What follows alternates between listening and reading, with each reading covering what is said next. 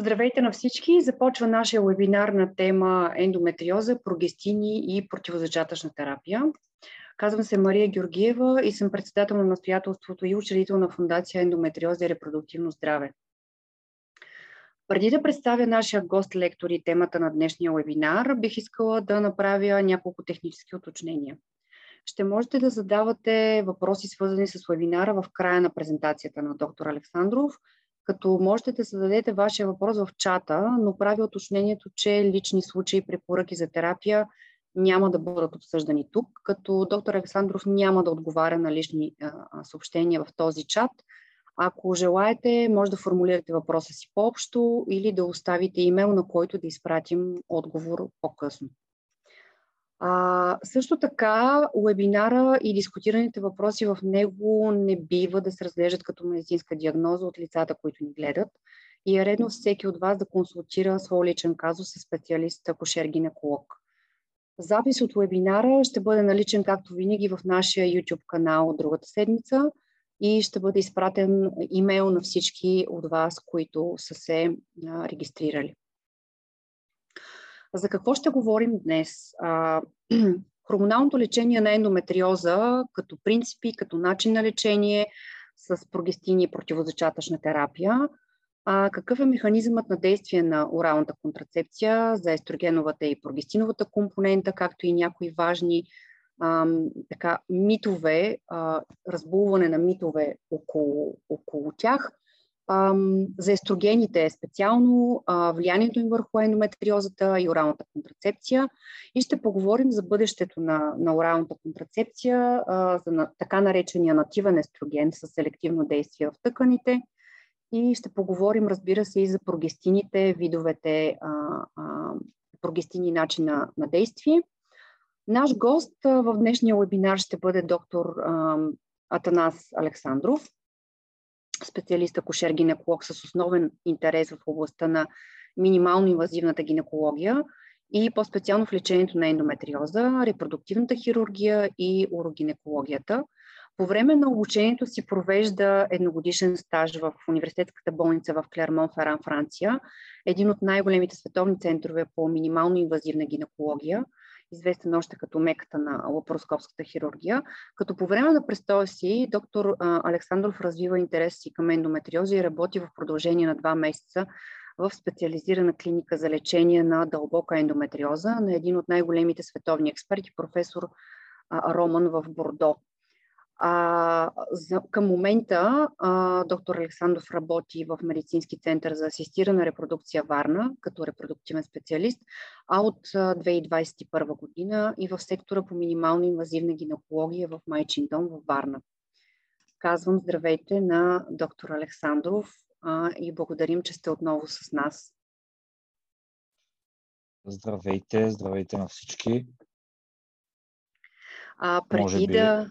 Да, преди да а, ви дам думата и да споделите с нас презентацията, а, ще направя едно много кратко интро по отношение на темата днес, а, тъй като и преди сме имали вебинар, който е посветен на хормонално лечение на, на ендометриоза, но решихме, че е много важно да отделим специален вебинар, който е посветен на противозачатъчна терапия и на прогестини не случайно, защото от, през последните няколко години въобще като цяло знаем, че противозачатъчните са много често първи избор в лечението на ендометриоза и в препоръките на много международни асоциации и национални дружества. А, като и според последните препоръки на Европейската асоциация по човешка репродукция и ембриология, ЕШРЕ, в много от случаите на ендометриоза за намаляване прогреса на болестта и туширане на, симптоми, на симптоматиката действат с висока ефективност комбинираните орални контрацептиви, а другата по-голяма група медикаменти, които също са като препоръка от тях, са прогестините. А, прави уточнение, че тези групи медикаменти се предписват строго индивидуално, спрямо различните особености на пациентите с ендометриоза. А, от значение е това дали жената има или няма репродуктивни планове, дали се налага оперативна намеса или пък скоро е преминало оперативно лечение. Но А, нека да поговорим наистина за хормоните, които играят основно значение за а, началото и за прогресията на болестта и за тяхната контролирана регулация от страна на а, а, противозачатъчни медикаменти и от страна на медицинските специалисти, така че ви давам думата да споделите това, което сте подготвили за нас тази вечер. А, здравейте, здравейте на всички. А, надявам се а, презентацията да ви бъде интересна и най-вече полезна. А, секунда само да шерна. Така.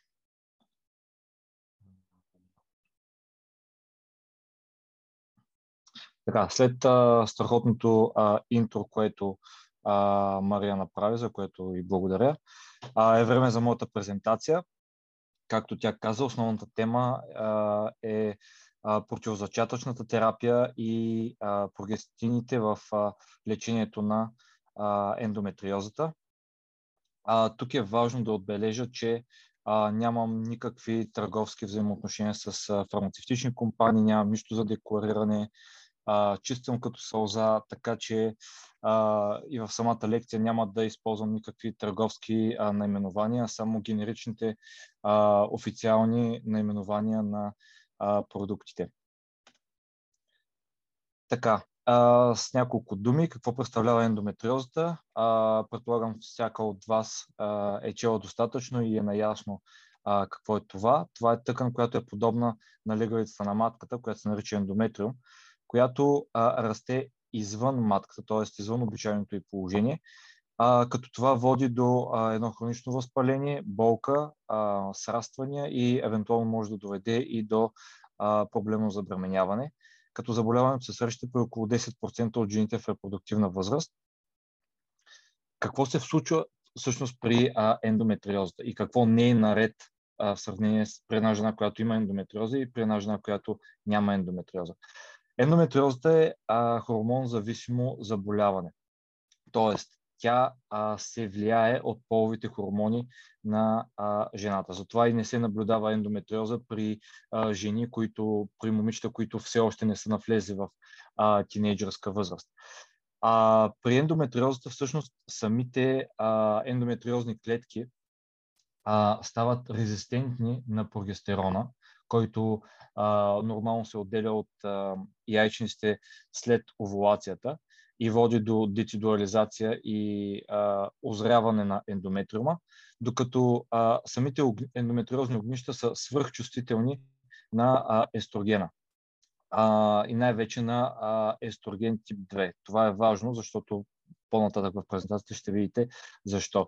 Така всъщност в самите ендометриозни огнища се получава едно, а, е, една, а, един нарушен баланс между естрогена и прогестерона. Получава се една а, естроген зависима а, среда, където общо взето с, а, нали, а, образно казано, а, под действието на естрогените ендометриоз, възпалението а, прогресира, а, ендометриозните огнища нарастват и самият прогестерон няма влияние да а, озрее тези а, огнища и да а, спре възпалителния процес. Това е а, един а, отказ от а, статия, който всъщност показва, че в ендометриозните огнища а, прогестероновите сигнални пътища са намалени, докато естрогенните пътища съответно са увеличени. И това всъщност стои в основата на а, заболяването. Тоест, а, при ендометриоза баланса е нарушен, а когато имаме нарушен баланс, разбира се, тогава а, много лесно човек да падне. А, за щастие обаче, а, в днешно време, в 21 век, имаме доста средства и а, така, а, методи, чрез които можем да възстановим баланса и да спасим а, пациента от а, свободно падане, като а, този парашут. Като а, общо взето това вече а, го казах с две думи. Естрогенът стимулира клетъчното деление, т.е. пролиферацията и процесът на възпаление в а, ендометриозните огнища, като с основно значение а, отново а, подчертавам, е естрогеновият рецептор тип 2. А, освен за разрастването на ендометриозните а, клетки, естрогените също така стимулират образуването на нерви и съдове, подхранващи нервите в ендометриозните огнища, което и обяснява силно изразената болка при а, ендометриозата. И а, а, като най-вече това се среща при при дълбоките ендометриозни огнища, където наистина има а, значително разрастване и концентрация на нервни окончания, особено тези за болка. А, едно от най-честите, един от най-честите въпроси, които ми задават пациентите, когато дойдат при мен и се установи, че имат ендометриоза, че имат а, а, характерните симптоми, а, характерния болков синдром. Когато им кажа, че първата стъпка в лечението е а, да приемат а, противозачатъчни а, медикаменти. Първият въпрос, който получавам винаги е трябва ли да пия хормони. А, както вече казах, ендометриозата е хормон-зависимо заболяване, като целта на нашата терапия е да се намали ефекта на а, естрогените и да се засили ефекта на а, прогестерона. Като хормоналната терапия потиска възпалителния процес а, и ограничава растежа на а, лезиите. По отношение на останалите медикаменти, които са а, на английски се използва израза over the counter, т.е. подръчни средства за а, намаляване на а, болката, като например а, нестероидните противовъзпалителни, а, ацетаминофена, метамизола. Това са а, медикаменти, които са противовъзпалителни, намаляват възпалението, но конкретно за ендометриоза все още липсват ясни доказателства, че те са а, абсолютно ефикасни. И освен това, тъй като това все пак е едно хронично заболяване, а не някакъв, някаква настинка или а, болешка, която просто така ще мине, а, когато се прекали с тях в дългосрочен план, те също имат а, изявени а, нежелани ефекти, както, например, а, които най-вече се отразяват върху стомаха и бъбреците.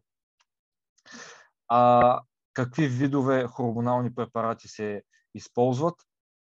Това са най-вече а, хормонални препарати, които намаляват ефекта върху а, естрогените или увеличават, т.е. подсилват прогестероновия а, компонент, което, както вече казах, а, води до а, финалното озряване, децидуализация на ендометриозните огнища и ограничаване на възпалителния процес.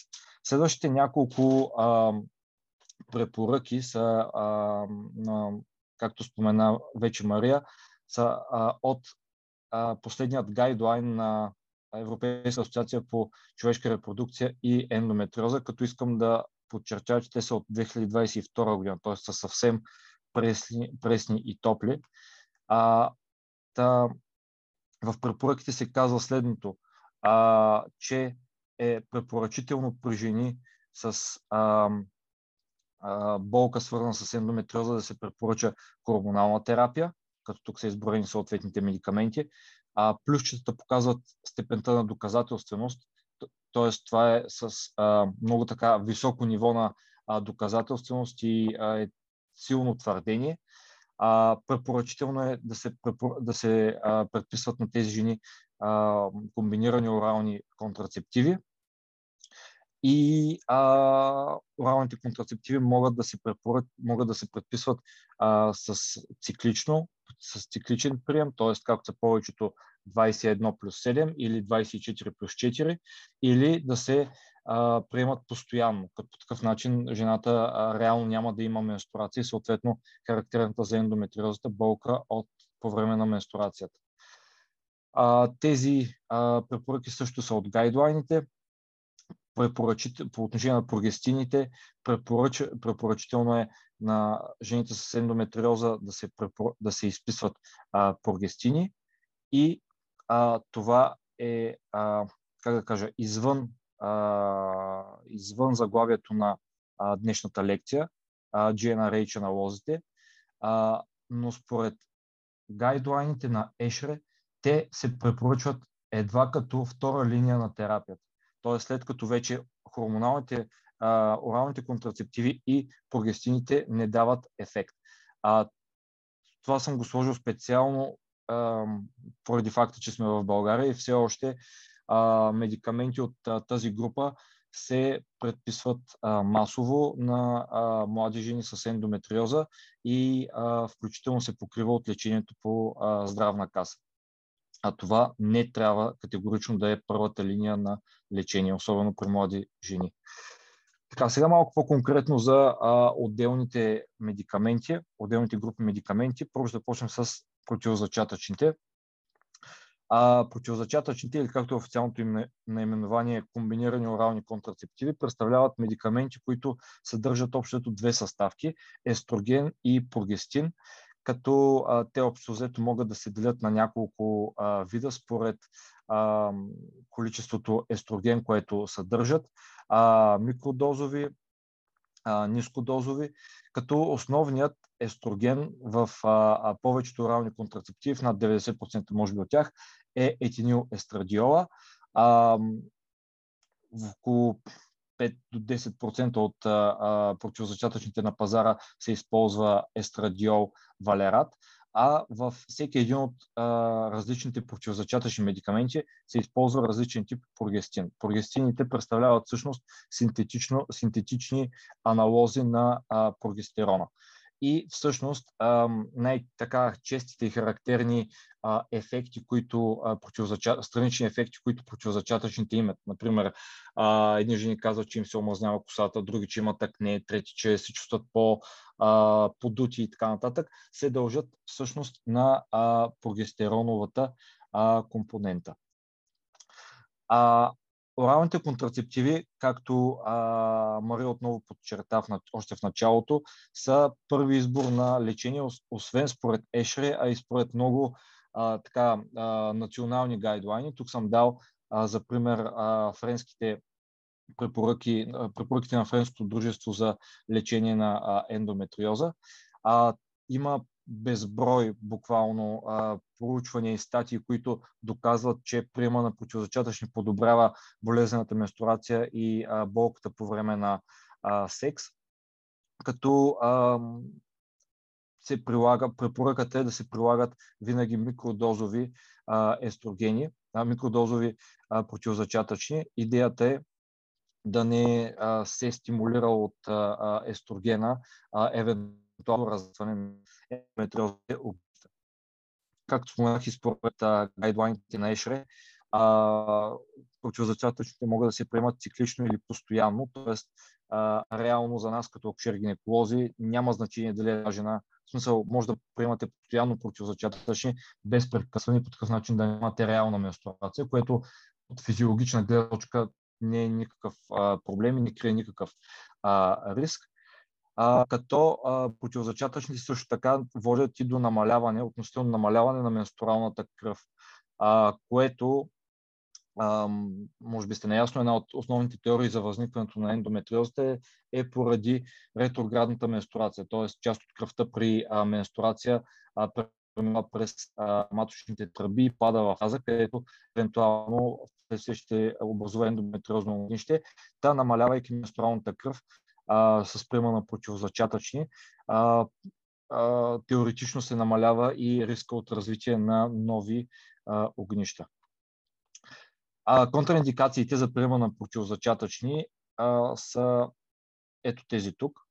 А, като основните а, проблеми, които, при които трябва да а, наблюдаваме какво става всъщност с противозачатъчните. Естрогените а, водят до увеличаване на а, те се метаболизират през черния дроб и освен това а, стимулират черния дроб да образува фактори на кръвосъсирването. Тези фактори на кръвосъсирването потенциално биха могли да доведат до повишаване на риска от а, тромбози и сърдечно-съдови инциденти. Съответно, при пациенти, които са предразположени към такъв тип а, и имат история за такъв тип инциденти, при тях е контраиндицирано да се, използва, а, да се използват противозачатъчни. Това са а, жени с а, неконтролируема, а, неконтролируема хипертония, а, пушачки над 35 години. За жалост, в България все още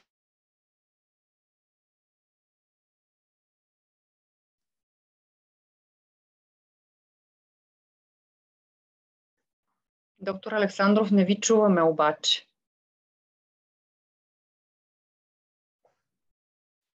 Нещо не ви чуваме, не знам какво се случи. А, секунда. А, сега да, сега вече ви чуваме. Да. А, съжалявам. Няма проблем, знам, просто давам не... знак, че случват се такива неща. Да, а, рисковете на живото предаване. Да, абсолютно. А, така, а, пациентки с а, предхождащи сърдечно-съдови инциденти. Обикновено, естествено, пациентите казват, а, имало съм инсулт, инфаркт или а, подобна, а, подобна история в миналото, а, както и а, пациентки с а, а, естествено с а, някакъв вид карцином, който е естрогено зависим, най-вече а, карцином на а, гърдата или на а, карцином на а, ендометриума. А, но както а, сами се досещате, смисъл това са големи така, диагнози и големи неща. Смисъл, аз като лекар мога да кажа, че пациентите а, споделят за тези неща, нали, когато са имали такъв тип а, голямо а, злощастно събитие. А, така че е трудно да бъдат пропуснати при първоначалния разпит на пациента. Та, по отношение на риска от тромбоза и оралните контрацептиви, а, наскоро видях една статия, че едно проучване, че всъщност а, е по-опасно една жена да е бременна, отколкото да е а, на прием на противозачатъчни. Тоест, да, те увеличават а, образуването на а, фактори на, кръвосъсир... на кръвосъсирването от черния дроб, но това не е, а, как да кажа, а, не е толкова сигнификантно, колкото а, по време, например, по време на бременност. Съответно, нали, няма как да кажем на една жена, не може да забременява, защото е прекалено рисково да, а, нали, за, а, за теб самата. Та, а, това е а, една, един много хубав а, мета-анализ и а, ревю в а, доста така престижно списание Тромбоза и а, хемостаза от а, 2014 година, мисля. И всъщност изследват тромбофилията, която така е доста популярна в България. А, и всъщност а, авторите доказват, че а, когато става въпрос за леки а, нарушения в а, леки, леки а, тромбофилии, е абсолютно безопасно да се приема а, противозачатъчна и противозачатъчна терапия. А, проблемът настъпва, когато става въпрос за тежки, а, сериозни тромбофилии. Тоест, когато говорим за а, фактор 5 лайден и а, хомозиготни пациенти или а, пациенти са хомозиготни по а, протромбиновият а, мутации на протромбиновият ген. Но пак казвам, тези пациенти обикновенно те имат епизод на сърдечно-съдов инцидент в миналото си. Например, наскоро имах една пациентка, която а, беше, значи тя е на 25 години и ми сподели, че на 18 е получила инсулт. А, и съответно тя имаше фактор 5 лайден мутация. В интерес на беше забременяла абсолютно спонтанно, но тъй като самата бременност а, сама по себе си, както казах, увеличава риска от тромбози, тогава задължително се слага, а, използва естествено а, терапия с антикоагуланти, а, за да се защити както тя самата, така и А, но така или иначе може да заключим, че а, в че противозачатъчните са а, така, доста, доста а, безопасни и само при пациенти, които имат такъв инцидент в а, миналото си, могат да не трябва да се предписват. Тоест, а, предписването им а, не е задължително предварително да се правят някакви специфични изследвания за тромбофилия. А, така. А, колко дълго може да се приемат противозачатъчните? Това е а, от а, сайта на Мео, най-добрата клиника за последните 10-15 години. А, и отговора е много прост и ясен. А, доколкото а, желаем или докато не достигнем менопауза. Тоест, една пациентка а, чисто теоретично може да започне да приема противозачатъчни от а, тинейджърските си години и ако не иска да забременява, може да а, продължава противозачатъчната терапия за а, 35-7 години, докато достигнем менопауза. А, така. Тук искам да ви представя всъщност а, едно нововведение сред, а, в противозачатъчната терапия. А, затова съм го кръстил и нов играч сред противозачатъчните. А, ако се върнем няколко слайда назад, а, ще се сетите, че а, ви споменах, че в противозачатъчните естрогена е основно а, етинил естрадиол, който е в 90-95% от всички противозачатъчни и естрадиол валерат, който е в около 5% от противозачатъчните. От а, тази година а, в, противозач... в а, комбинация на противозачатъчен медикамент се използва а, естетрол, а, който а, е естествен а, естроген, а, за който обаче ще ви споделя малко повече в следващите слайдове. А, другата а, съставна част на, а, този, на тези противозачатъчни е дроспиренона. Дроспиренона, в сравнение с естетрола, който е а, така още пеленаче, може да се каже, че е стар познайник на а, гинеколозите, тъй като той е, е едва на, а, вече на 22 години. А, той е последно поколение, четвърто поколение прогестини и а, се характеризира с това, че има антиестрогенен ефект, т.е. е доста а, използван и се препоръчва при пациентки с а, ендометриоза. Има антиандрогенен ефект, което а, помага при акне, омазняване на коса и други така ефекти на мъжките полови хормони и има антиминерал кортикоиден ефект, т.е. без задръжка на вода. А, също така дроспиренона е а, част от а, доста така известни, предпочитани и предписвани а, противозачатъчни, които се използват специално при пациентки с ендометриоза. А, предимствата на, на дроспиренона отново а, да ги споменем, а, антиминерал кортикоиден ефект, т.е. няма го това покачване на тегло заради задръжката на вода. А, има антиандрогенен ефект, т.е. включително освен при ендометриоза може да се а, използва такъв тип прогестин и при а, пациентки, които просто имат а, по-чувствителна кожа, по-мазна кожа, а, акне по а, лицето. А по отношение на прогестероновият а, ефект, както ви казах, той има антиестрогенов ефект, което също намалява ефекта на а, естрогените от а, противозачатъчния медикамент върху ендометриозните огнища.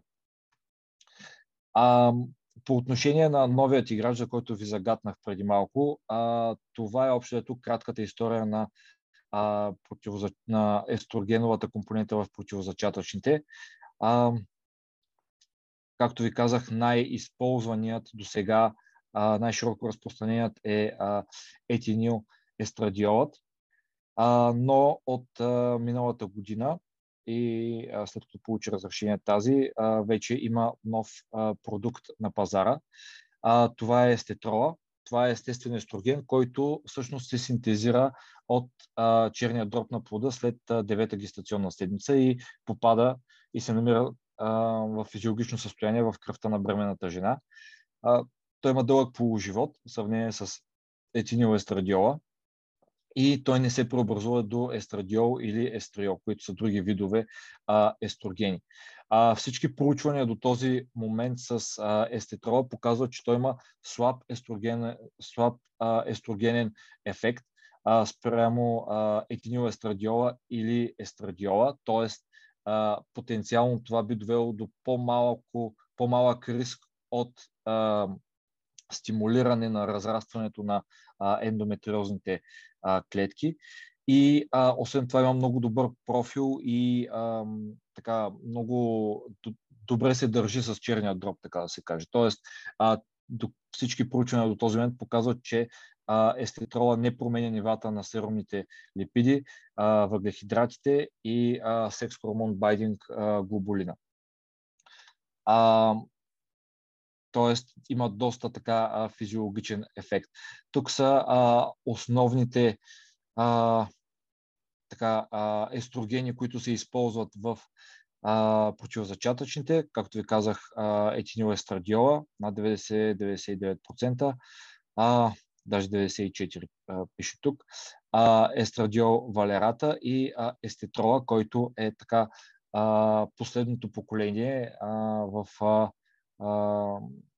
в а, противозачатъчната терапия, нещо като iPhone 14 Pro. А, така, тук е сравнение между а, фармакологичните характеристики на трите а, естрадиола. Както виждате, етинил естрадиол. Ако някой от вас е пил противозачатъчни, на 99% съм сигурен, че тя е приемала противозачатъчни с етинил естрадиол и просто може да сравни с сравнение с естетрола каква е, какви са разликите. А, а, тук е важно да се каже, че афинитета на етиноестрадиола е значително по-висок от този на естетрола и а, естетрола има доста ниска а, ефективност спрямо а, етиноестрадиола, което е важно за а, лечението на а, ендометриозата. А, това са няколко статии, които всъщност доказват, а, подчертават, че а, етинил, а, че естетрола а, е по-слаб а, естроген в сравнение с етинилестрадиола и ако се върнем около 20 на слайда назад, сигурно ще се сетите, когато а, ви казах, че при ендометриозата основно значение имат естрогеновия рецептор тип 2, който, а, който се е синтезирал от естрогеновия рецептор, а, е, от естрогеновия ген тип Б, а, бета. А, всъщност всички тези проучвания, които съм а, показал тук, показват, че а, естетрола влияе основно върху естрогеновия рецептор алфа, а не върху естрогеновият рецептор бета. Тоест, когато, ако си представим едно а, ендометриозно огнище с тези два типа рецептори и ако а, добавим естетрол към а, това ендометриозно огнище, естетрола ще се свържи с алфа рецепторите, повече, отколкото с бета рецепторите. А с тези бета рецептори, които споменах по-рано в презентацията си, с, с основно значение за разрастването на тъканта. Тоест, естро, а, теоретично, естетролът няма да доведе или ще има минимален ефект върху а, разраства, потенциалният риск от разрастване на ендометриозните огнища в сравнение с стандартните противозачатъчни медикаменти. Ето тук отново подчертавам, че има много по-голям афинитет към а, естрогеновия рецептор алфа, отколкото към естрогеновия рецептор а, бета. А, така, това е една, от, една статия, която говори точно за това, че естрогеновия рецептор бета е с основно значение за а, това ендометриозните огнища да не умират, а да продължават да се развиват и а, възпаление и са основният тригер, основният дразнител а, и стимулант за възпалението в а, ендометриозните лезии. А, така, а, тук отново а, още едно а, още едно доказателство, че всъщност при а, пациентките с ендометриоза, вижте а, за какво става въпрос, колко много са естрогеновите рецептори бета в сравнение с а, една пациентка, която е а, напълно здрава, т.е. няма ендометриоза. Т.е. когато дадем естетрол, той ще активира само този рецептор, а тези няма да бъдат повлияни. Ще се повлияят евентуално прогестероновите рецептори в клетката и това ще доведе до а, намаляване на възпалението и а, отмиране на а, ендометриозното огнище. А, тук а, отново се говоря за това, че а, той е, естетрола, освен, че има по-голям афинитет към алфа рецепторите в сравнение с бета рецепторите, също така проявява една селективност, т.е. естетрола е антагонист, т.е. блокира алфа рецепторите в мембраната на а, клетките, т.е. на а, ендометриозните клетки и агонист, т.е. стимулира а, ядрените алфа а, рецептори на а, естрадиолови рецептори. А, затова и а, естетрола се нарича нест, т.е. нативен естроген с селективно тъкано действие, тъй като а, в различните тъкани, в зависимост от това дали има повече а, мембранни или ядрени алфа рецептори, естетрола проявява различна а, ефективност. А, така, както казах, естетрола е а, неутрален към черния дроб, което е а, изключително важно и а, за безопасността на приема на този медикамент. А, по отношение на хемостатичния профил, естетрола не влияе върху а, или влияе минимално върху увеличаването на прокоагулантните фактори в сравнение с а, останалите а, в сравнение с останалите а, противозачатъчни медикаменти, т.е. с етинилестрадиола.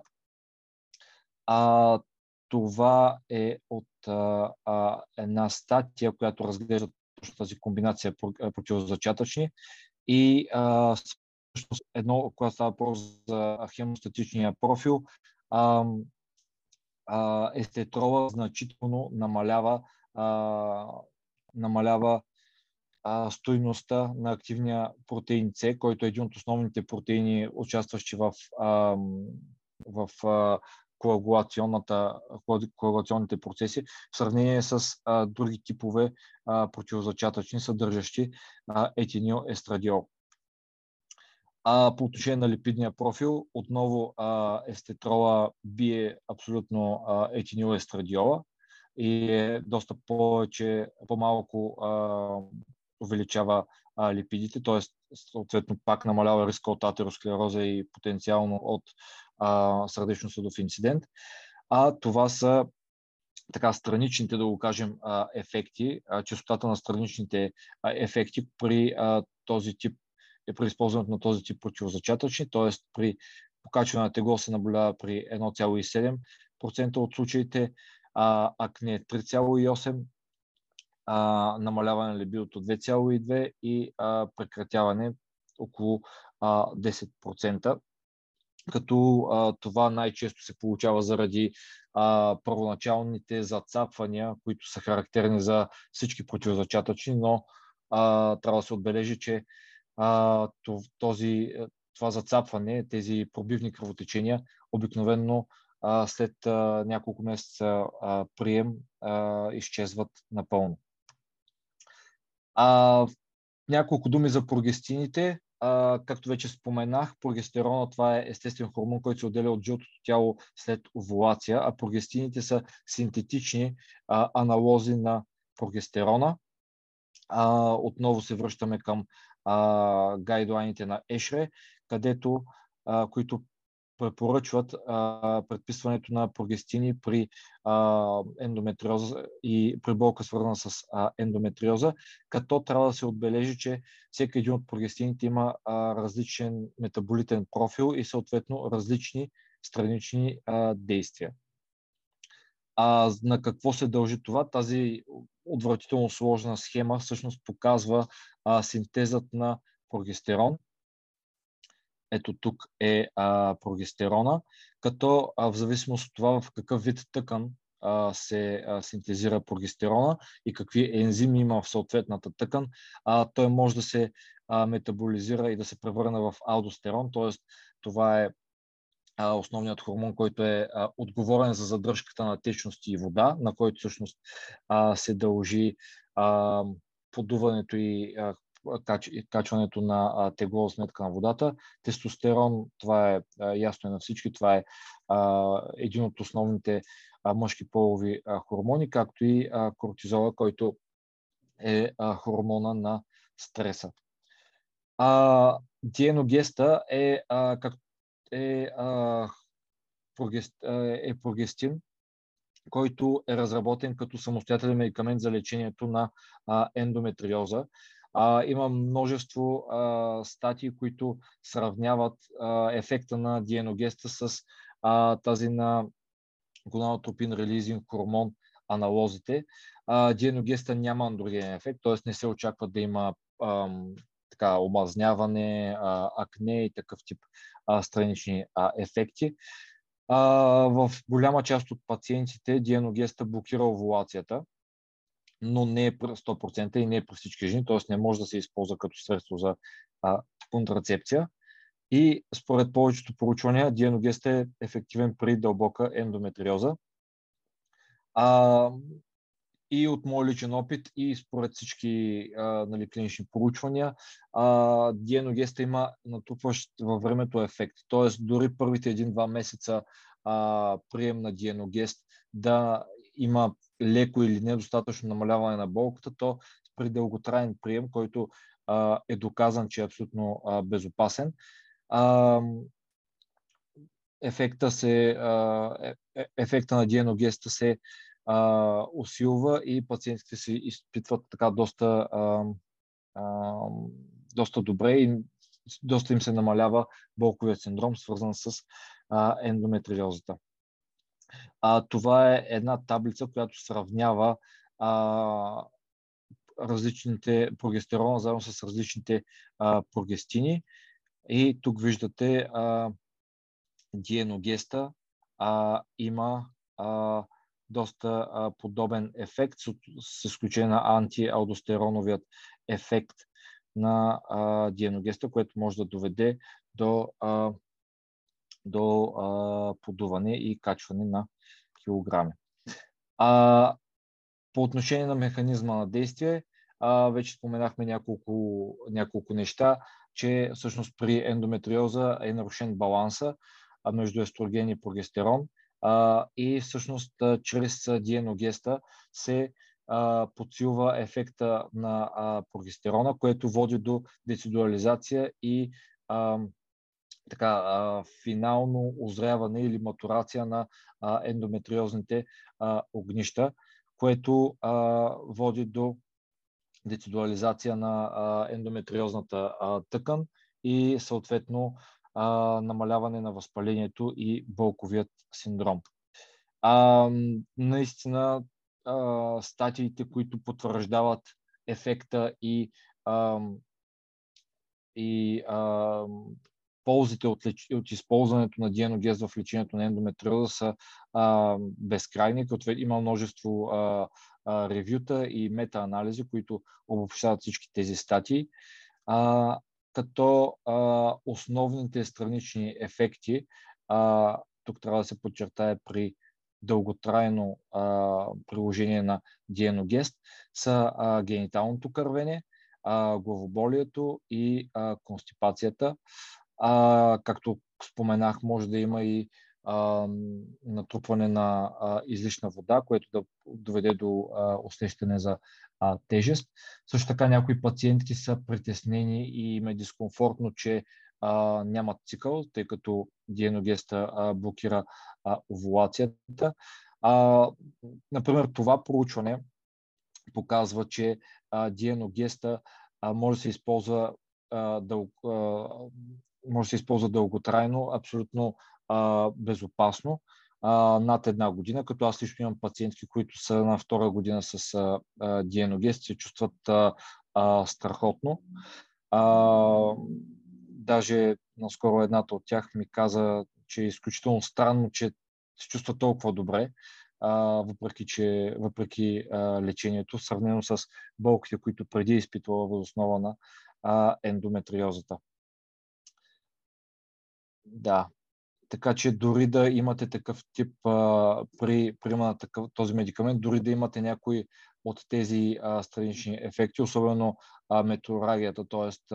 пробивните кръвотечения, това лично според мен, нали, естествено, зависи от а, всеки случай индивидуален, но това, а, как да кажа, може да трябва да се, да се преодолее и лекарите трябва да стимулират пациентите да преодолеят този момент, защото категорично има полза от този тип лечение. А, няколко думи за гонадотропин релизинг хормон аналозите. А, както казах, те не са в основата на тази презентация, но все пак се заслужава да се спомене, защото все още в България те са номер едно за голяма част от гинеколозите метод за лечение на ендометриоза. Гонадотропин релизинг хормона се отделя от хипоталамуса пулсативно, което води до стимулиране на, гонадо, на а, хипофизата, която отделя а, съответно а, фоликулостимулиращия хормон и лутеинизиращият хормон.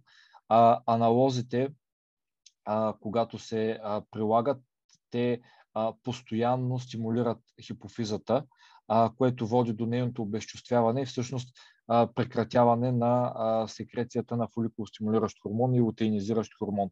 Съответно, не се образ... фоликулогенезата в яйчниците е прекратена и съответно яйчниците не отделят естрогени и а, прогестерон, тъй като съответно а, няма и овулация. И какво се получава всъщност? А, жената няма а, естрогени, няма естрадиол и това води до състояние на менопауза. Всъщност менопаузата е едно състояние, което а, заедно с, преход, с няколкото години преди а, настъпването на менопауза, така нареченият климактеричен период, а, се характеризира с, на всички е ясно, с а, а, променливи настроения, топли и студени вълни, а, намалено либидо, а, вагинална сухота и всички тези а, неприятни а, странични ефекти всъщност се дължат на липсата на или дефицита на а, естроген. Точно по тази причина и а, гонадотропин релизинг хормон аналозите а, трябва да се а, не, не трябва да се приемат повече от 6 месеца.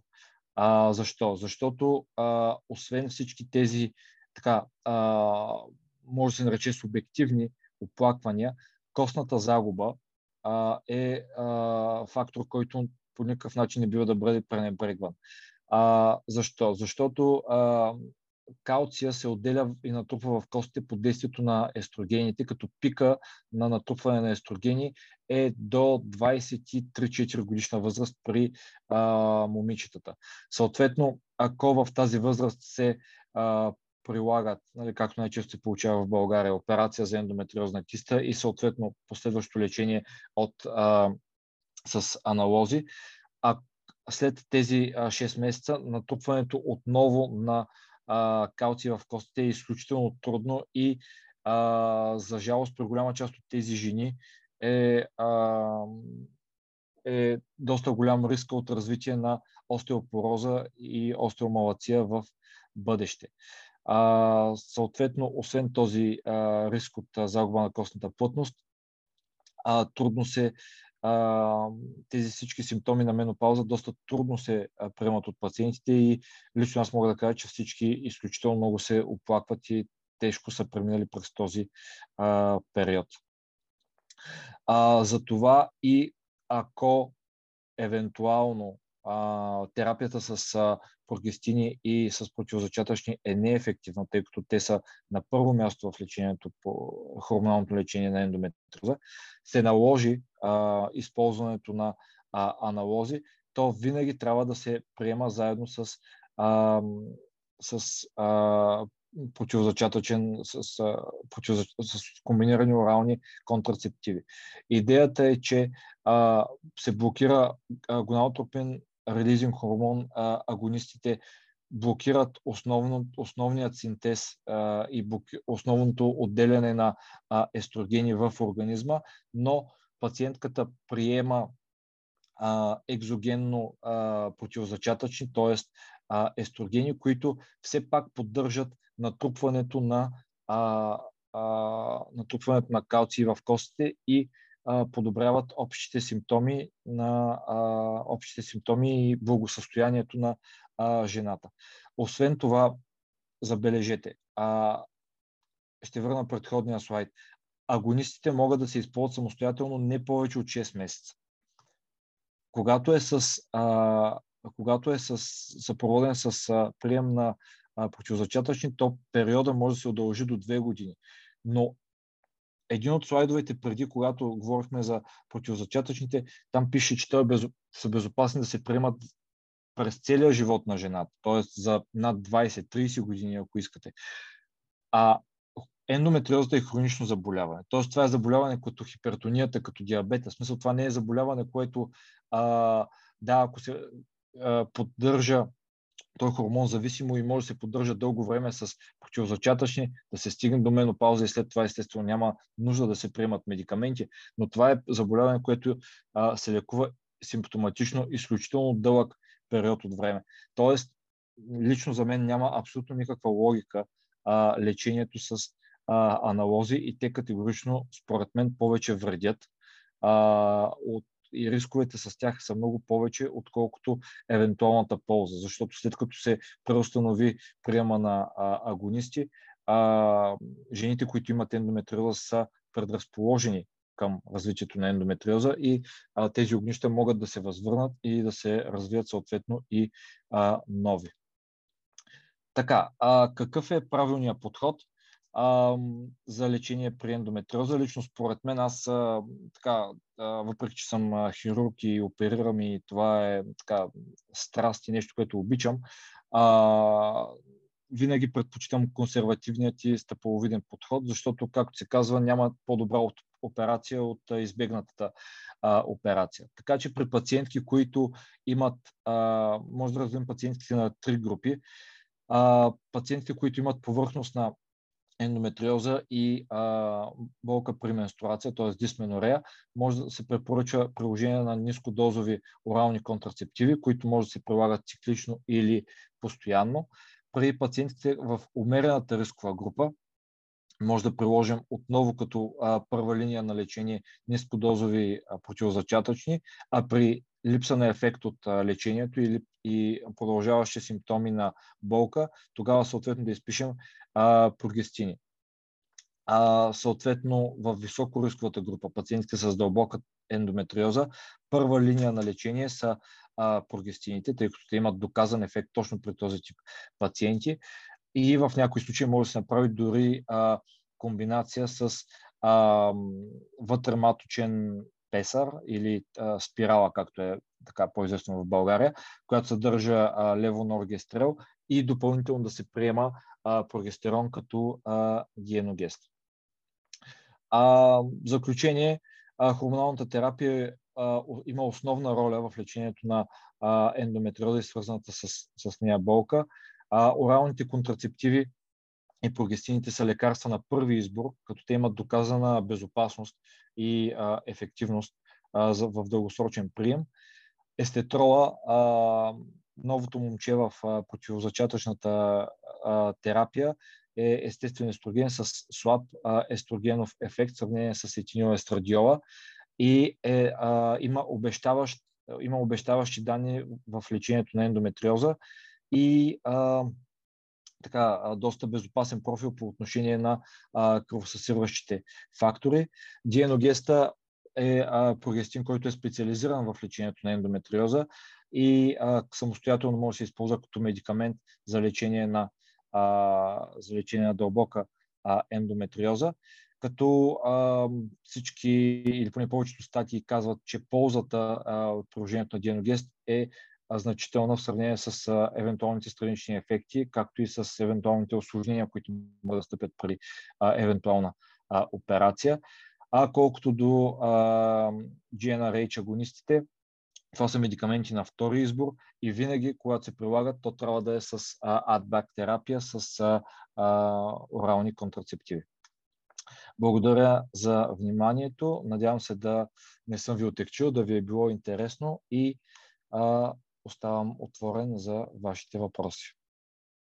Супер. Много благодаря за интересната презентация. Определено беше много полезно да чуем а, всички тези теми, като голяма част от митовете около всъщност противозачатъчните бяха разбити, най-вече мита за естрогена и колко всъщност лоша е естрогена. А, с това бих искала да започнем и дискусията в а, днешния вебинар и ще задам въпросите от а, чата, които влязоха преди малко, но аз имам един генерален въпрос, а, защото всъщност а, ние видяхме колко вида естроген всъщност има в тялото. А, много често жените питат, ама как мога да си измеря нали, естрогена и дали само изследвайки естрадиола в, а, в кръвни изследвания могат да замерят целият естроген. Естествено, това няма как да се случи. То отговор е ясен. Но всъщност, доколкото разбирам от, и от презентацията, естрогена всъщност и влиянието му върху, за влиянието му и въобще важността му за, за женското тяло е много, много голяма. А, и всъщност не трябва да заклемяваме естрогена като а, лошия хормон, едва ли не, а, при, при ендометриоз, защото много жени казват, аз няма да пия противозачатъчни, защото вътре има естроген, което всъщност а, не е така. А, като а, това, което споделихте и за новият, новото момче, както го нарекохте, естетрола, това, което споделихте за новия а, тип а, нативен естроген, всъщност е едно доста така благоприятно бъдеще за всички, които пият противозачатъчни, предвид всички странични ефекти, които всъщност а, този а, препарат а, минимизирането всъщност на всички странични ефекти, които препарата има. И тук е мястото да кажа а, на всички, които искат да разберат малко повече за нативния естроген, естетрол, а, че могат да погледнат в сайта на Гидеона Рихтер. Там има съобщение, в което могат да а, прочитат малко повече за новия препарат. А, и така, по темата за а, въобще за противозачатъчните естрогена, а, стана дума, че има микродозови и нискодозови противозачатъчни. Каква е разликата между двете? Малко по-в детайл искам да влезем. И кога всъщност един лекар преценява кога да предпише микродозов или нискодозов препарат и кога реално се преминава от едното към другото? Питам и с една такава отпратка към мой личен опит, тъй като аз съм жена, която има ендометриоза и а, съм била 10 години на противозачатъчна терапия. И мога да споделя от опит, че в началото имах около, а, може би, година мина, докато а, намеря моето противозачатъчно лекарство. Минах през няколко вида и след а, първите 4-5 години от нискодозови преминах към микродозови препарати. А, така че, може ли да направим тук малко повече а, разликата в двата микро и нискодозови противозачатъчни и кога всъщност лекаря преценява кога какво да предпише? Да. А, значи, Най-вече по отношение а, на, естр... на естрадиола, на естрогена. На етинил естрадиола. Да. да. А, значи всички, всички противозачатъчни в момента на пазара са нискодозови. Т.е. те са под 50 микрограма. А, а, сега, дали става въпрос, как, както ви казах, а, страничните ефекти монетата винаги има две страни. Страничните ефекти на естрогените са свързани най-вече с ефекта върху черния дроб, т.е.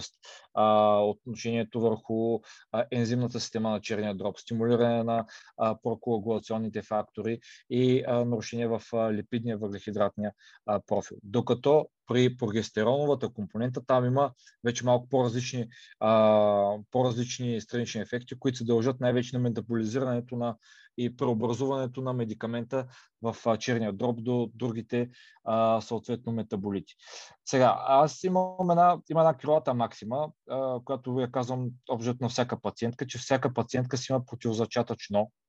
И когато аз лично изписвам противозачатъчен медикамент, винаги питам дали съответната пациентка преди е приемала, как се е чувствала и ако тя каже, чувствах се перфектно, а, тогава изписвам най-често същия медикамент защото очевидно нали, няма странични ефекти, тя го понася добре и така нататък. А, колкото до, ако каже да, имах, нали, приемах в тинейджърска възраст и ми се появиха пъпки и гаджето ми ме скъса, тогава става много трудно да я убедя, че има полза от а, такъв тип а, лечение и че а, лечението е безопасно и а, би помогнало.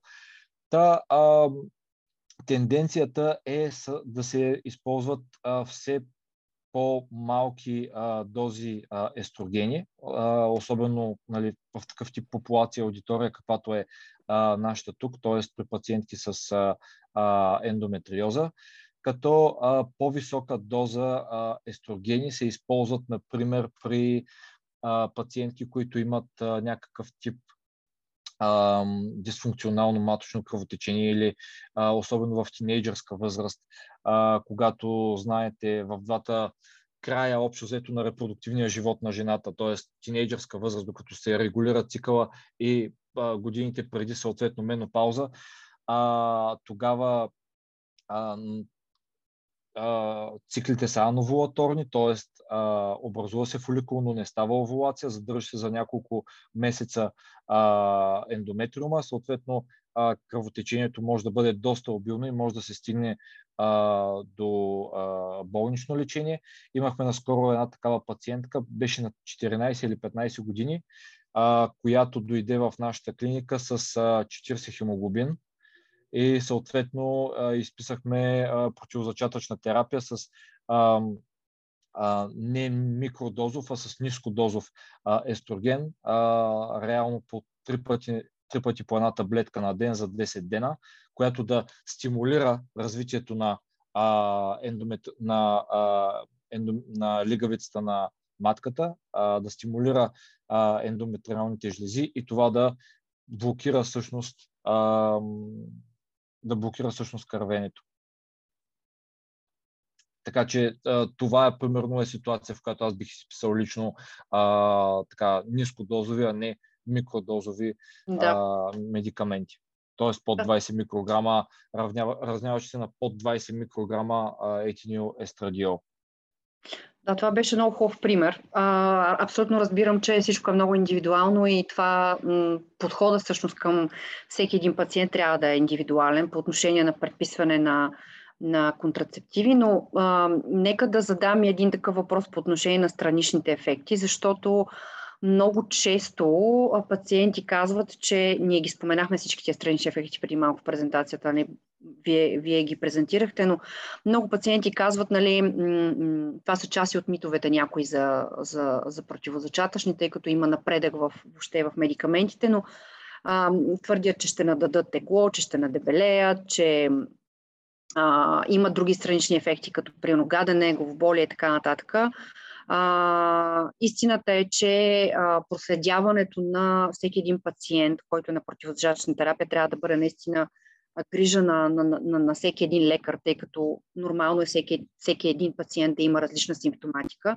Но аз бих посъветвала а, всички пациенти, които от опит личен го казвам, които имат а, а, намерение да пият противозачатъчни или въобще м- имат из, такава терапия, изписана от лекар, е да проявят търпение а, и да дадат шанс на тялото да се адаптира към това, което а, се принася отвън, тъй като а, аз лично мога да потвърдя, че а, противозачатъчната терапия лично мен ме спаси от това да бедствам буквално в ранните си години тинейджърски с ендометриоза и благодарение на тях аз имах едно нормално студентство, успях да завърша университет, успях да работя.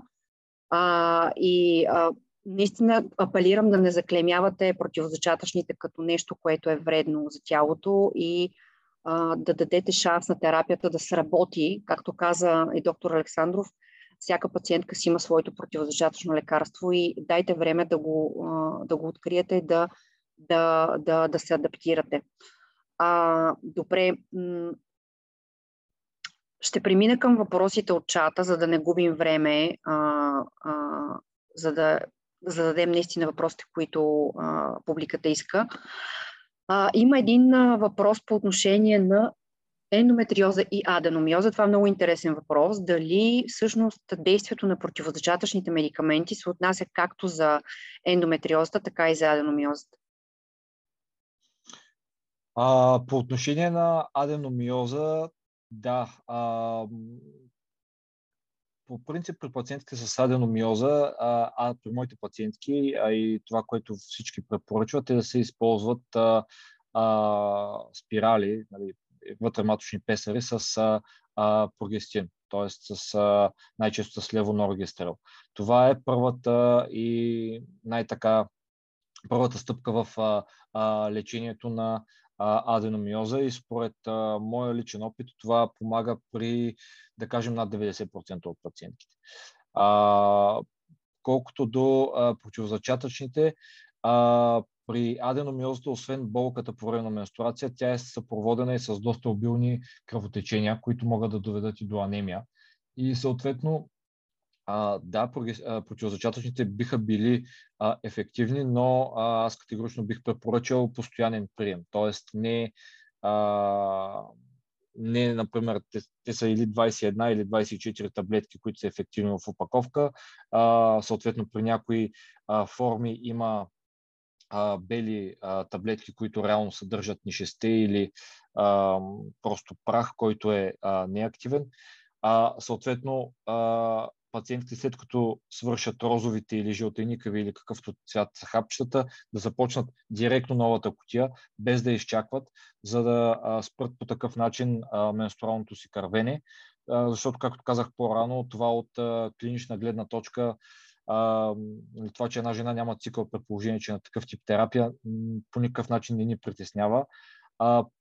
По такъв начин се възвръща и се намалява кървенето, съответно пациентката се чувства много по-добре, анемичният синдром се а, овладява а, и съответно няма и болка, защото реално няма менструация.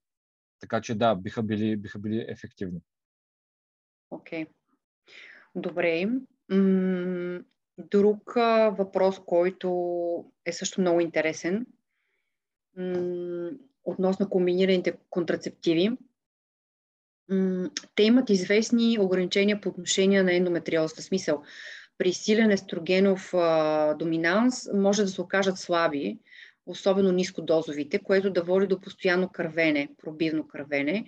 Възможно ли е и смислено ли е въобще да се надградят с допълнителен прогестин? от типа на дианогез съдържащите, които иначе самостоятелно имат повече странични ефекти. Това, честно казвам, не, не, го, не го разбрах. Добре, ще го преформулирам въпроса така. А, ако една жена е а, на ниско дозиран препарат с а, противозачатъчен, но да, този нискодозиров препарат води до постоянно кървене, т.е. до пробивно, тъй като се оказва слаб. Смислено ли е въобще да се добави в лечението прогестин? А... Заедно с противозачатъчното. Тоест да се, да се да, да, има, да, сега видях въпроса и сега го, го осмислих. Да. А, да, а, Значи ефекта на противозачатъчните върху ендометриозата се дължи на а, прогестероновият, прогестероновата компонента, реално погледнато. А, така че, така че а, да, може да се, може да се комбинират а, комбинирани орални контрацептиви с а, диеногест, например. Uh, но ако се, честно казвам, ако се окажат а, неефективни, по-скоро бих, пред, бих предписал на пациентката да, да приема чисто само а, диеногест. А, тъй като а, първо финансово а, не е а, особено а, изгодно и а, а, освен това оралните контрацептиви са, на първи, са медикаменти на първи избор, защото те са изключително стари медикаменти. Те са много познати, те са много предвидими и а, са абсолютно доказани, че за голяма част от хората а, тези медикаменти са абсолютно а, безопасни и а, познати. А, съответно и цената им а, като цяло е доста така а, прилична и позволява а, дълготрайно лечение. Сега, в въпроса е написано нещо, което не съм съгласен. В смисъл пише, което да води до постоянно кървене. А, кървенето, както а, го изкоментирахме пък и с теб в а, предварителния разговор, а, а, това кървене се дължи най-вече на прогестероновата компонента. И а, диеногеста, както показах и в презентацията си, при над 70% от а, пациентките води до такъв тип пробивни кръвотечения. Защо се получава така? Прогестеронът, а, прогестинът, диеногеста, води до а, децидуализация, т.е.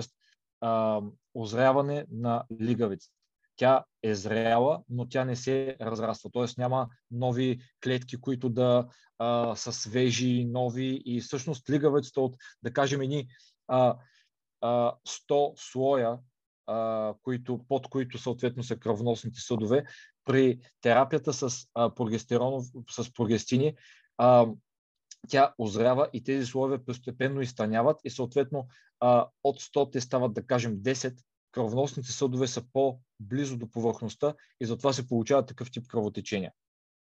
А, докато при а, а, да, а, това е всъщност причината за. За, а, за пробивните кървенета. За, за пробивните кървенета. Така че а, те не са, те, те може да са слаби като и недостатъчни като ефект, но това няма а, значение с а, това постоянно а, кървене и преминаването към диеногест или друг тип а, прогестин а, може да бъде ефективно по отношение на болката, но това по никакъв начин не гарантира, че няма да има такива пробивни кръвотечения. Но пак, както а, ти а, много правилно каза, трябва да се даде време. А, организма обикновено свиква. А, това, тези странични ефекти се наблюдават първите, да кажем, 2-3 месеца от а, прилаганата терапия и лично според мен а, нали, те не се приемат просто и така, че да, естествено, основното им предписание е контрацептивен ефект, но при пациентите, особено с ендометриоза, те, имат, те се прилагат с лечебен ефект и трябва да се изчакат да има а, така, да се изчака ефект от а, лечението.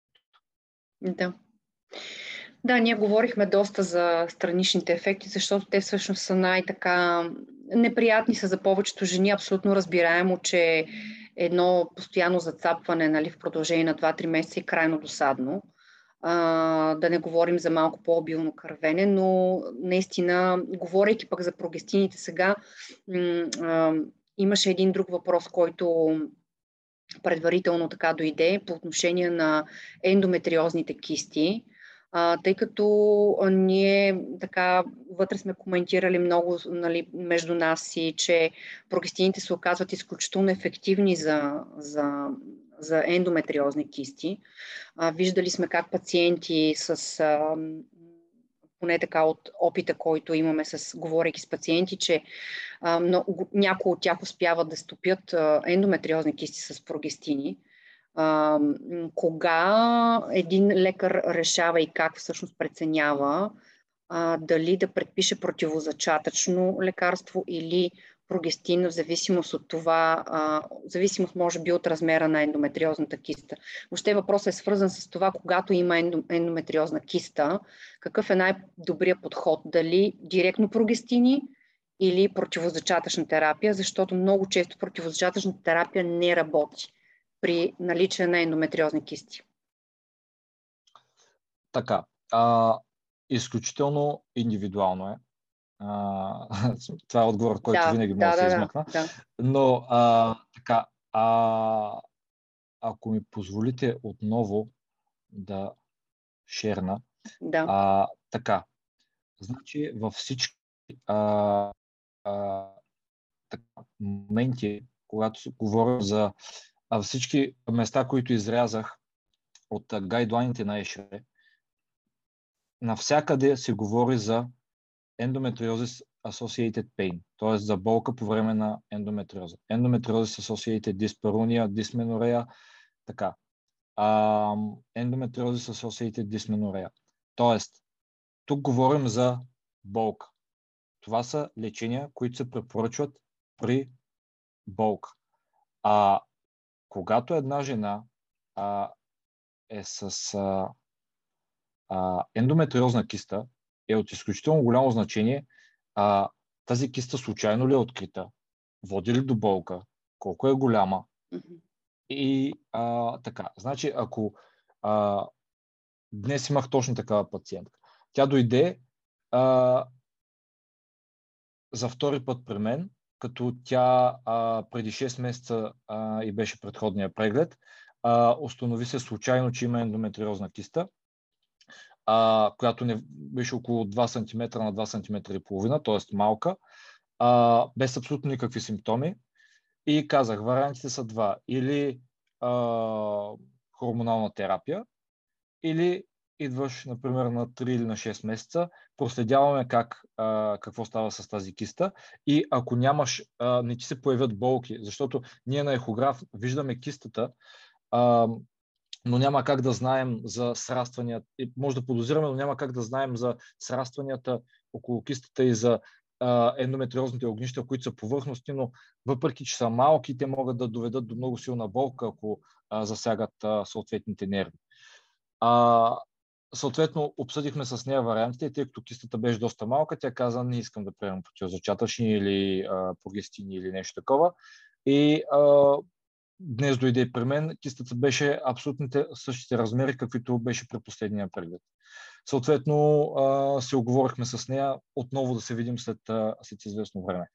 Та, а, в зависимост от, ако става въпрос за, а, как да кажа, а, ако кистата има прогрес, то тогава, да, а, има логика в това да се а, предпишат, а, против, а, да се изпишат, да се изпише диеногест за нейното ограничаване, и, защото все пак растейки кистата влияе върху здравата яйчникова тъкан, дори да няма болков синдром. Нали? А, съответно, а, друг важен момент, който а, трябва да се отбележи и аз а, винаги го прилагам при моите пациенти, е а, когато се оперират пациентки с ендометриоза е много важна последващата терапия, последващата хормонална терапия. Нещо, което а, или се прави грешно, т.е. се изписват на първа линия аналози, или а, тотално се неглижира и се забравя. А истината е, че когато става въпрос за ендометриозни кисти, при следващата менструация, менструалната кръв попада директно в ложето на кистата, която сме обелили по време на операцията.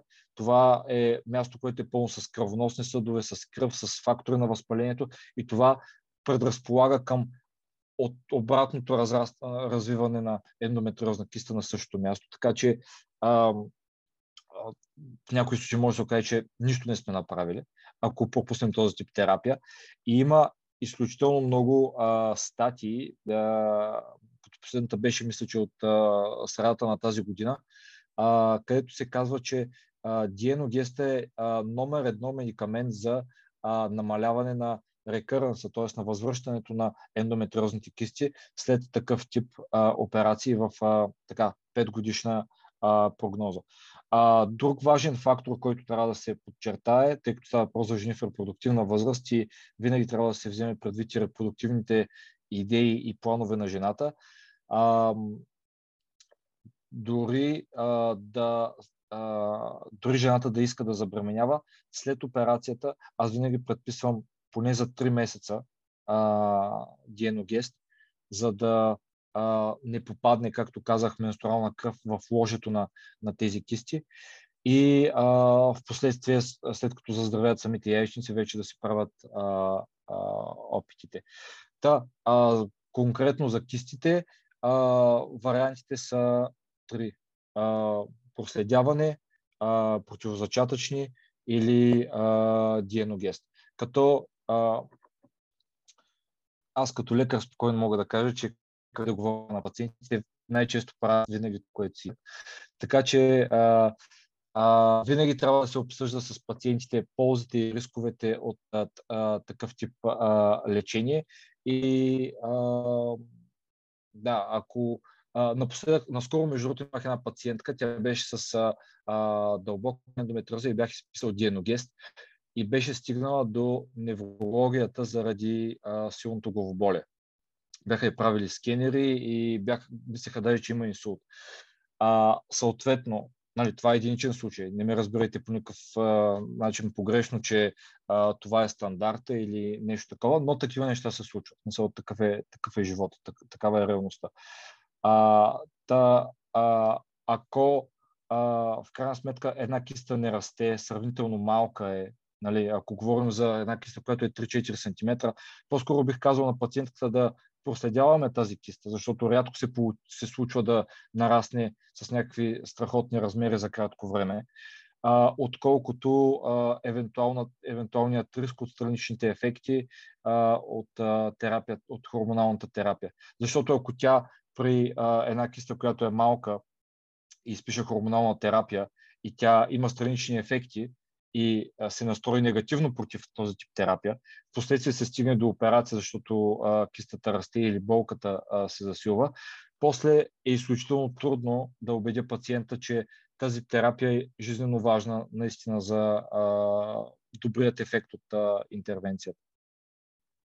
Много благодаря за изчерпателния отговор. Това отговаря на един от въпросите всъщност в а, чата. Дали а, на, паци... на пациентка реално а, и препоръчват препарат за спиране на менструацията, тъй като тя има 2 см ендометриозна киста. И тя пита дали това е по-удачен вариант от операция и тя не планира бременно скоро, така че мисля, че стана достатъчно ясно кога трябва да се оперира една киста. Ние това сме го обсъждали и на предишни вебинари, кога една ендометриозна киста трябва да се оперира. 2 см наистина е изключително малка киста и а, вариантите наистина са да се следи а, какво се случва с нея и при увеличаване да се назначи прогестини, въобще да се а, назначи а, терапия от, след консултация с акушер-гинеколог. А... Аз само да вметна такъв тип киста бих оперирал само ако а, пациентката има, а, сим, има болков синдром, който да. не се повлиява от да. а, а, хормоналната терапия. И обикновено тези кисти, когато са толкова малки, те са доста сраснали към здравата яйчникова тъкан. Тоест, когато е по-голяма кистата, обикновено по-лесно се отделя от а, здравия яйчник. Всъщност това е проблема при ендометриозните кисти, че те срастват към здравия яйчник и при, при самото отлепване всъщност а, доста често се а, засяга здравата яйчникова тъкан. Така че такъв тип киста а, такъв тип пациентка бих оперирал първо, ако е недостатъчна хормоналната терапия и второ, а, а, аз по-скоро бих фокусирал операцията си върху останалите ендометриозни а, огнища в таза, а кистата само бих я отворил и примерно а, само бих я отворил. Дори не, ако подаде капсулата, да, бих я махнал, но а, примум нон ноцере, както се казва. А, и това, особено при жените с ендометриоза, винаги трябва да е водещо като, а, или нали, като а, идея в главата на лекарите. А, има един въпрос, който отново е свързан с а, повърхност на ендометриоза, а, но е конкретно преди стартиране на инвитро процедура. Тоест, а, открита е повърхност на ендометриоза, предстои инвитро, процедура, а т.е. в много начален стадий а, е открита явно ендометриозата. Т.е. тук какво, как, какъв би бил подхода?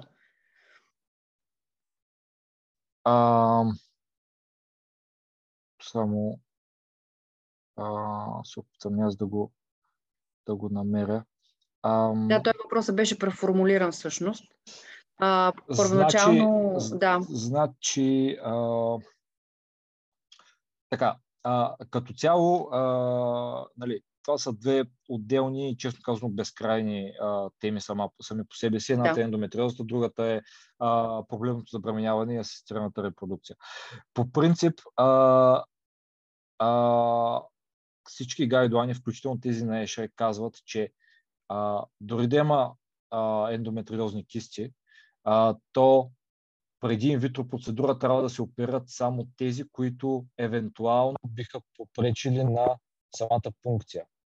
Тоест, първо има една 8 см киста и около нея са фоликулите и пречат всъщност на самата, а, на самата пункция. Като тук идеята е, че и по най-финния щадящ начин, а, след когато се направи операцията, винаги има някакъв риск да се увреди здравата яйчникова тъкан, което е жизненно важно при инвитро процедура.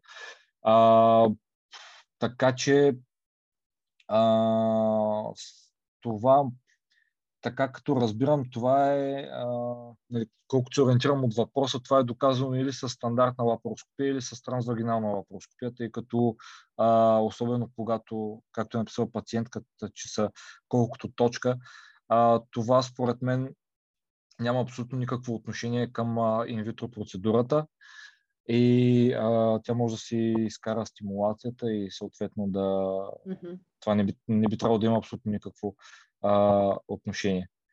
А, не бих третирал такава жена, а, не бих третирал жената предварително преди самата инвитро процедура. Сега някои клиники а, така иначе препоръчват, въпреки че са спорни пак нещата, а, дали е добре да се направи един курс а, с противозачатъчни преди самата инвитро стимулация, защото а, се смята, че когато се приспът яйчниците и всички фоликули са с еднакви размери заради това, че нали, са неактивни, а, има по-равномерно разрастване на самите фоликули при една евентуална а, стимулация.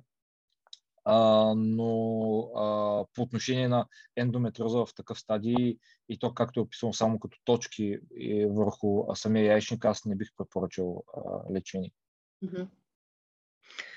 А, добре. Ам, и сега малко въпроси по отношение на бременността като цяло, защото сме на тази тема.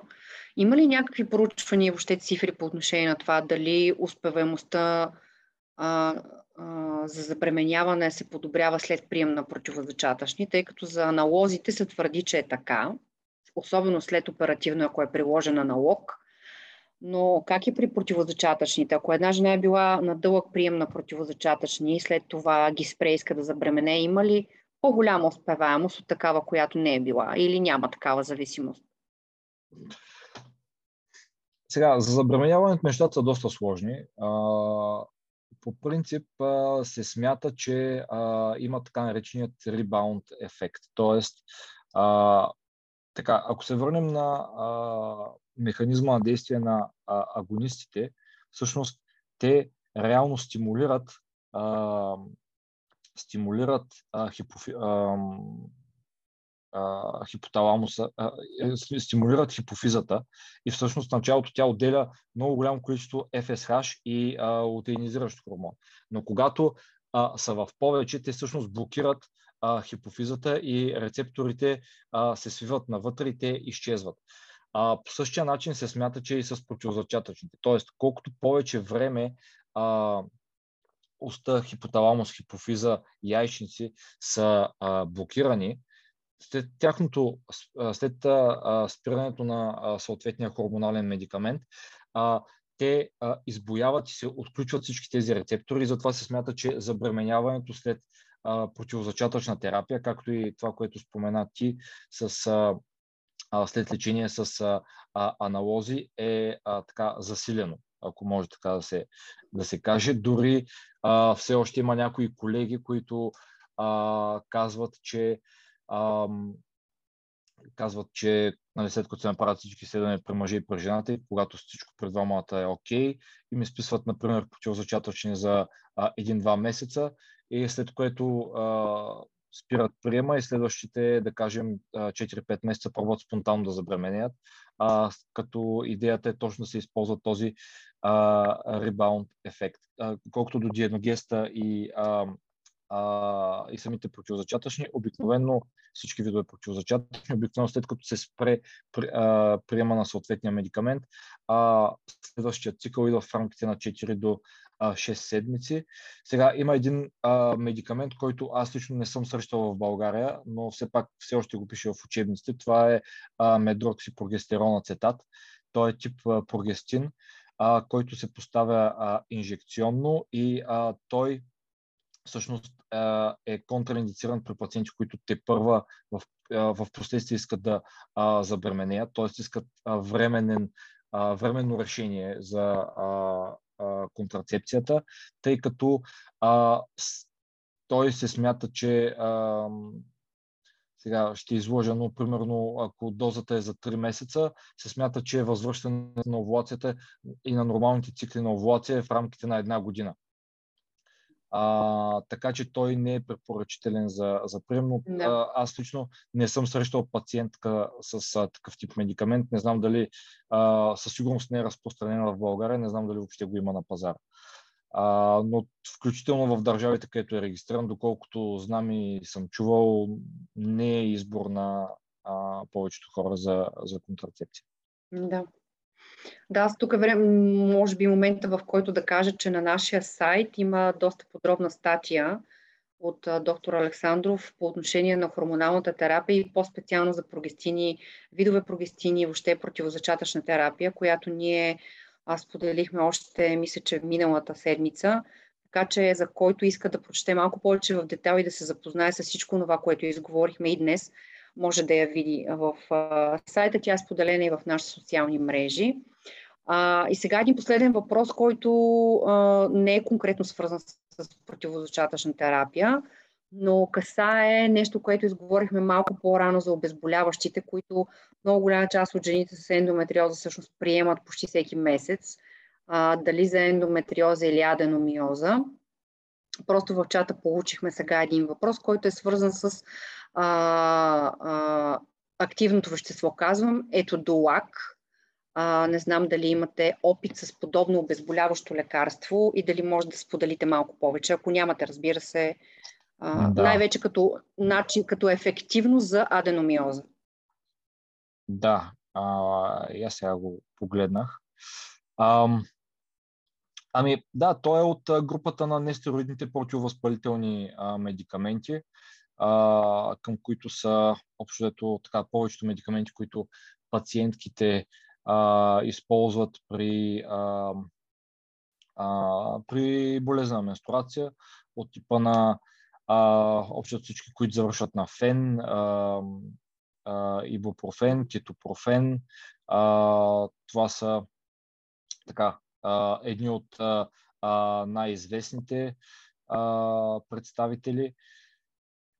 Да, те, как да кажа, а, в, а, както беше написано и в гайдлайните а, на Ешре, те а, да обезболяват, имат а, така а, временен ефект, но а, постоянният им прием на този тип медикаменти със сигурност уврежда а, лигавицата на стомаха, може евентуално да доведе до язва, а, също така увреждат а, бъбреците и а, дълготрайният прием на, на този тип медикаменти със сигурност не е, а, не е препоръчителен. С, аз лично с този медикамент а, нямам опит, а, но може би, а, както, бе, както е написано и в гайдлайните на Ешре, а, така, подтиквам всеки, който се интересува допълнително и а, борави свободно с английски, а, може да намери гайдлайните в Google, те са абсолютно безплатни.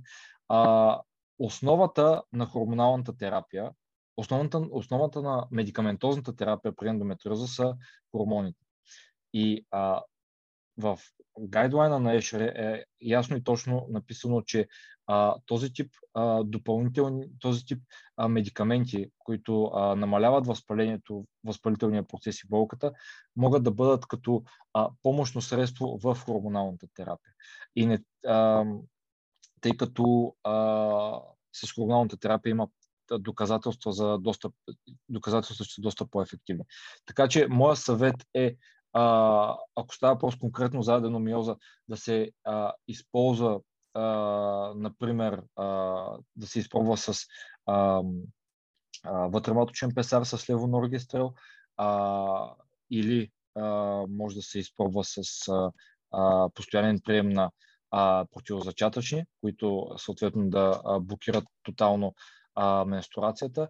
И а, ако този тип хормонално лечение е недостатъчен, допълнително да се а, приемат съответно а, нестероидни противовъзпалителни. Било то а, етодолак или а, друг тип, а, друг тип а, медикамент.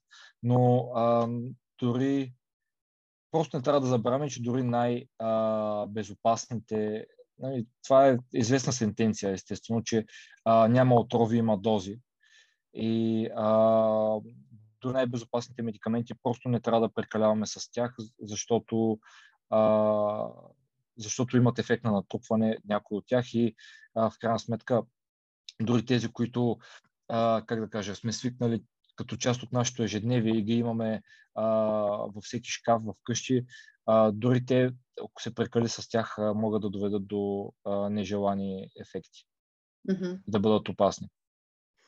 Да, много благодаря за, за изчерпателните отговори, въобще за чудесната презентация и за дискусията по отношение на всички зададени въпроси.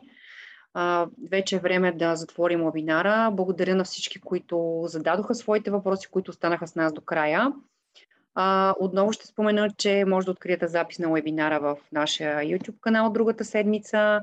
А, и тук е момента да кажа, че фундацията провежда постоянно вебинари с, съвместно с медицински специалисти, в които а, вие като пациент имате пространство да зададете своите въпроси, да чуете различни гледни точки.